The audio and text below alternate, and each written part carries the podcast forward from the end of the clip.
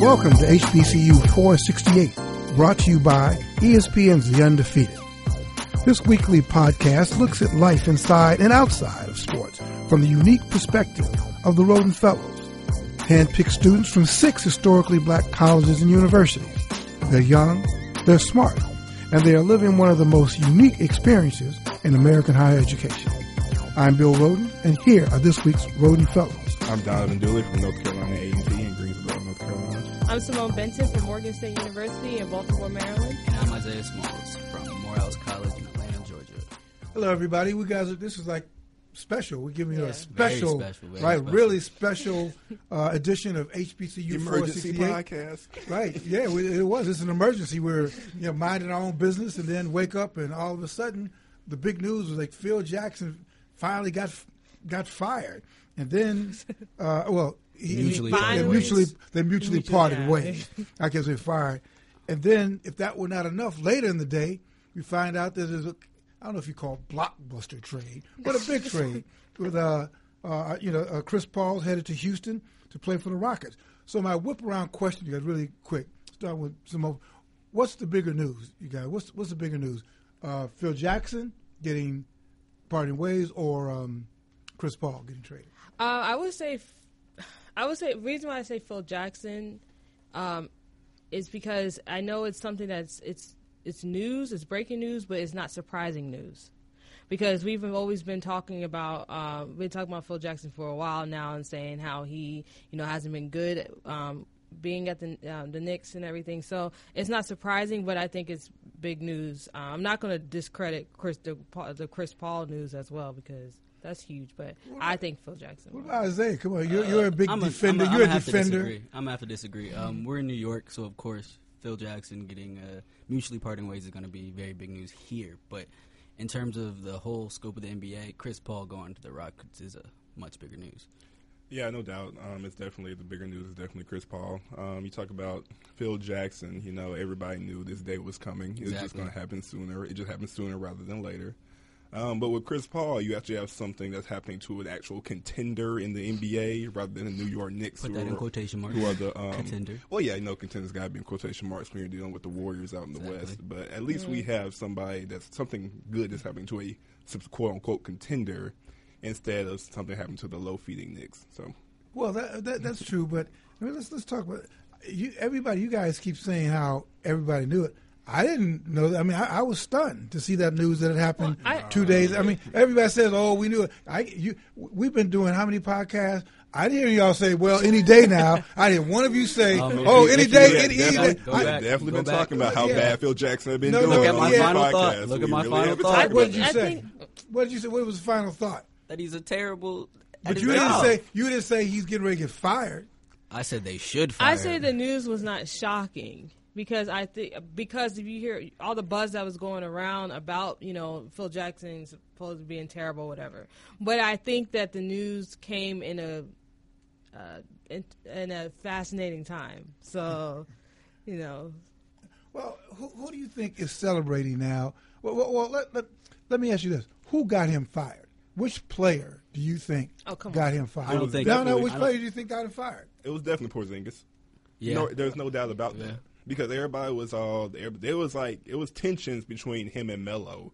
But at the end of the day, people in New York had their feelings about Melo too. So there was okay, we don't like both of y'all. Y'all fighting. Okay, we don't care about that. But y'all messing with our baby, Porziņģis? Yeah. Porziņģis skipped the exit meetings. So when he skipped the exit meeting, that was kiss of death. He did, but this guy's got power all of a sudden. Mm-hmm. So who's celebrating? Starting with Melo's wife, soon to be. Well, no, they're not divorcing. They're patching it up. They're patching it up. Yeah, she said she wants to. Marriage goes through hard times, so we'll see what happens. I am rooting for them. But you're rooting for the marriage? Yes. Yeah, you gotta root for the marriage. But not Carmelo, because I ain't root for him as a player, but I'm rooting for the marriage. Did somebody look at the checks? Those are pretty big checks. Although I guess the way at this stage she's gonna get big checks anyway. Right. Yep. Right. Power. Anyone watch it? And the whole child that she has with him, she's gonna be taken care of no matter what. Their child, she's gonna be okay. That's gonna be like blue eyed.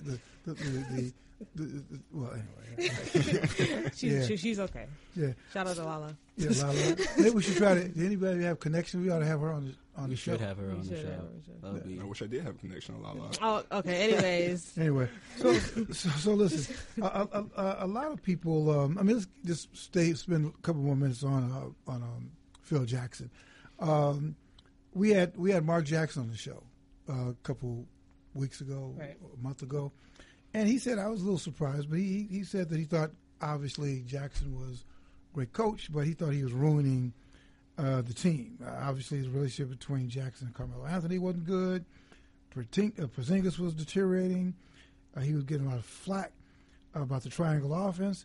So is this just a case of Jackson failing to adapt Donovan, or he never was a fit in the first place?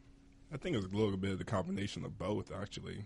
When you talk about him failing to adapt, that's evident. And when him trying to incorporate his triangle scheme into the New York Knicks offense, when the New York Knicks don't even have the personnel to run it effectively. I mean, when you talk about... Let me just stop you. Who's got that personnel? The only two... I mean, we talk about the personnel to run it. And this, to me, is what blew me away from the time Jackson got here, how the sophisticated New York press... media said, wait a minute, you're talking about triangle. You had four of the greatest players in the history of basketball. That's right. Exactly. Right? That's my point. Right. You know what I mean? It'd be different if he had taken, like, the Memphis Grizzlies with nobody. Exactly. And then put this Yeah, and that's exactly my point. Like, you trying to make people fit into this system that they can't even run. And that's kind of what we talk about when you're, like, outdated. Like, you got to be able to change with the times and change with the new players that you get. And if you can't do that, then it's time for you to go. I agree with Donovan. You know, he's an old man. Can't really, you know, he's kind of set in his ways. Watch yourself now. He's kind of set in his ways. Can't really change. You know, I see why he tried to, you know, put in the system. The current thing is that, you know, European players are easier to coach, so they're easier to learn new systems. So I can see why he tried to put it with Porziņģis. That's a fact. That is a fact. Is that Isaiah? No, that is a fact. That is a fact. Who said that? Where do you come up with this? That's a Morehouse fact. Yeah, it's not a Morehouse fact. That is not a Morehouse fact. 1,999 facts from Morehouse. Yeah. Wait, hold on. Hey, I don't want to misquote anybody. Have y'all ever heard this? No, I definitely think. Hey, if my memory serves me, European players are easier to coach. That they're easier to learn new systems. They're easier to put in new systems with. What are you talking about? I believe at the dinner that we all had attended, it was the general manager of the Knicks, Mr. Steve Mills, said that one of the reasons they're looking at who they drafted was that in terms of the triangle system, the European players are easier to adapt. That is now scrapped. Yeah, it's definitely scrapped now. It's definitely scrapped now. But they're easier to adapt. So now what are they going to do with this guy who's the European player who slurs? So now what? I mean, Frank Nilikina has a bright future, I believe. You know, he just has averaged 5 points a game. I just want to put that out there. He averaged 5 points a game last year. Played like 15 minutes. I agree, definitely. Yeah, but he has intangibles. He's 6'5", 7-foot wingspan. I think he has a good job. He averaged 5 points a game. So before we move on to, is this a good job? You know, who do you think should be? I mean, here's a bizarre thing. And you're absolutely right. The Knicks, this is a team that is absolutely irrelevant. They're completely irrelevant, but yet they've hijacked the news. And my theory is that Dolan has got the formula. He knows that Knicks fans don't even care about winning anymore. They like the drama. They like this kind of thing. They're like, oh, my God. And they don't even care about winning. But do you think that the downfall of the Knicks should be on Phil? Or should it be on Dolan, though? Well, great question. It's Dolan. I mean, no matter who comes in. Why is Phil getting all the flack right now? Well, because Dolan's not going to fire himself. Right, exactly. That's true. But I'm saying that's what makes it kind of, I mean, yes, Phil didn't do his job the way he should have did it. Like, no way, shape, or form. And I'm not going to, you know, act like he did. But what happens if his job was making a lot of money? He's the big winner. I think somebody calculated he gets almost, if you look at 3 years and his record, he almost gets $660,000 per win. That's terrible. Who wins? I mean, Phil is the big winner. I don't think he's not struggling. So I mean, he has nothing to lose, honestly, at this point. So it's just his legacy takes a little bit of a hit, but not as a GM, not as a coach. I mean, you're not taking the record, you're not taking those wins. But maybe he's better as just being a coach than being in the seat, you know. Obviously, clearly. But that is an interesting question you got to ask, though. Does this awful stint with the Knicks affect his legacy overall?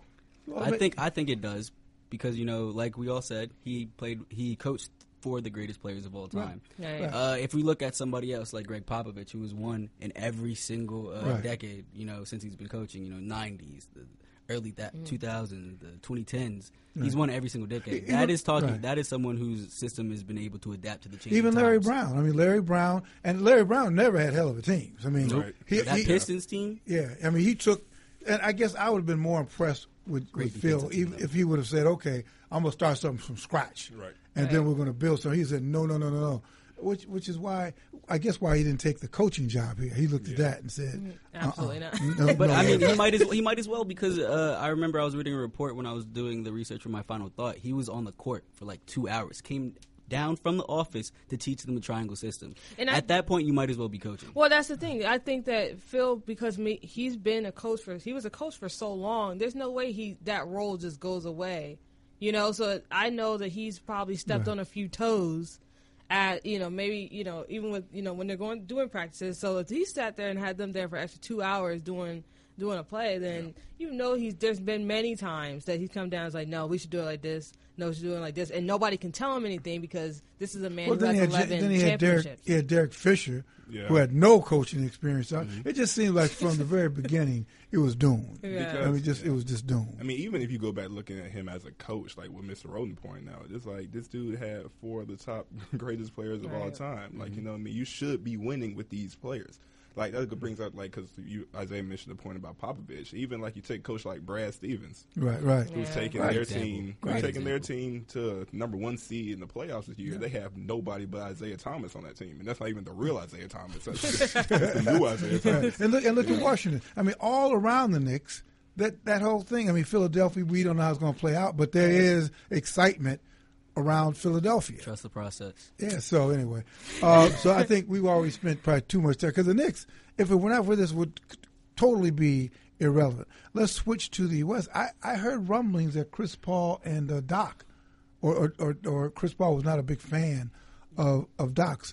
How does this change the dynamic, if it does? We just saw Golden State breeze to the championship. Does Chris Paul going to Houston make them a contender? No. The Warriors are still the favorites in the West by far. Of course. This addition to Chris Paul right now to the Houston Rockets does not really change many things for me in my eyes because when I look at the Warriors, I see a juggernaut, not just based on the players that they have. It's based on the style of play that they play with. Like that motion style offense, you catch, you pass, or you shoot. It's too effective to stop right now with two ball stoppers in Chris Paul and James Harden right now. They got to get another piece, and even if they get another piece, the way they play, they're still ball stoppers. Then if they get Paul George, that's what I'm saying. If they get Paul George or even a Carmelo Anthony, they're all going to be ball stoppers. I don't know if that's going to be effective enough to beat the Warriors. Donovan and I were talking about this earlier. Why I see this as a good thing is because it takes a lot of pressure off of James Harden.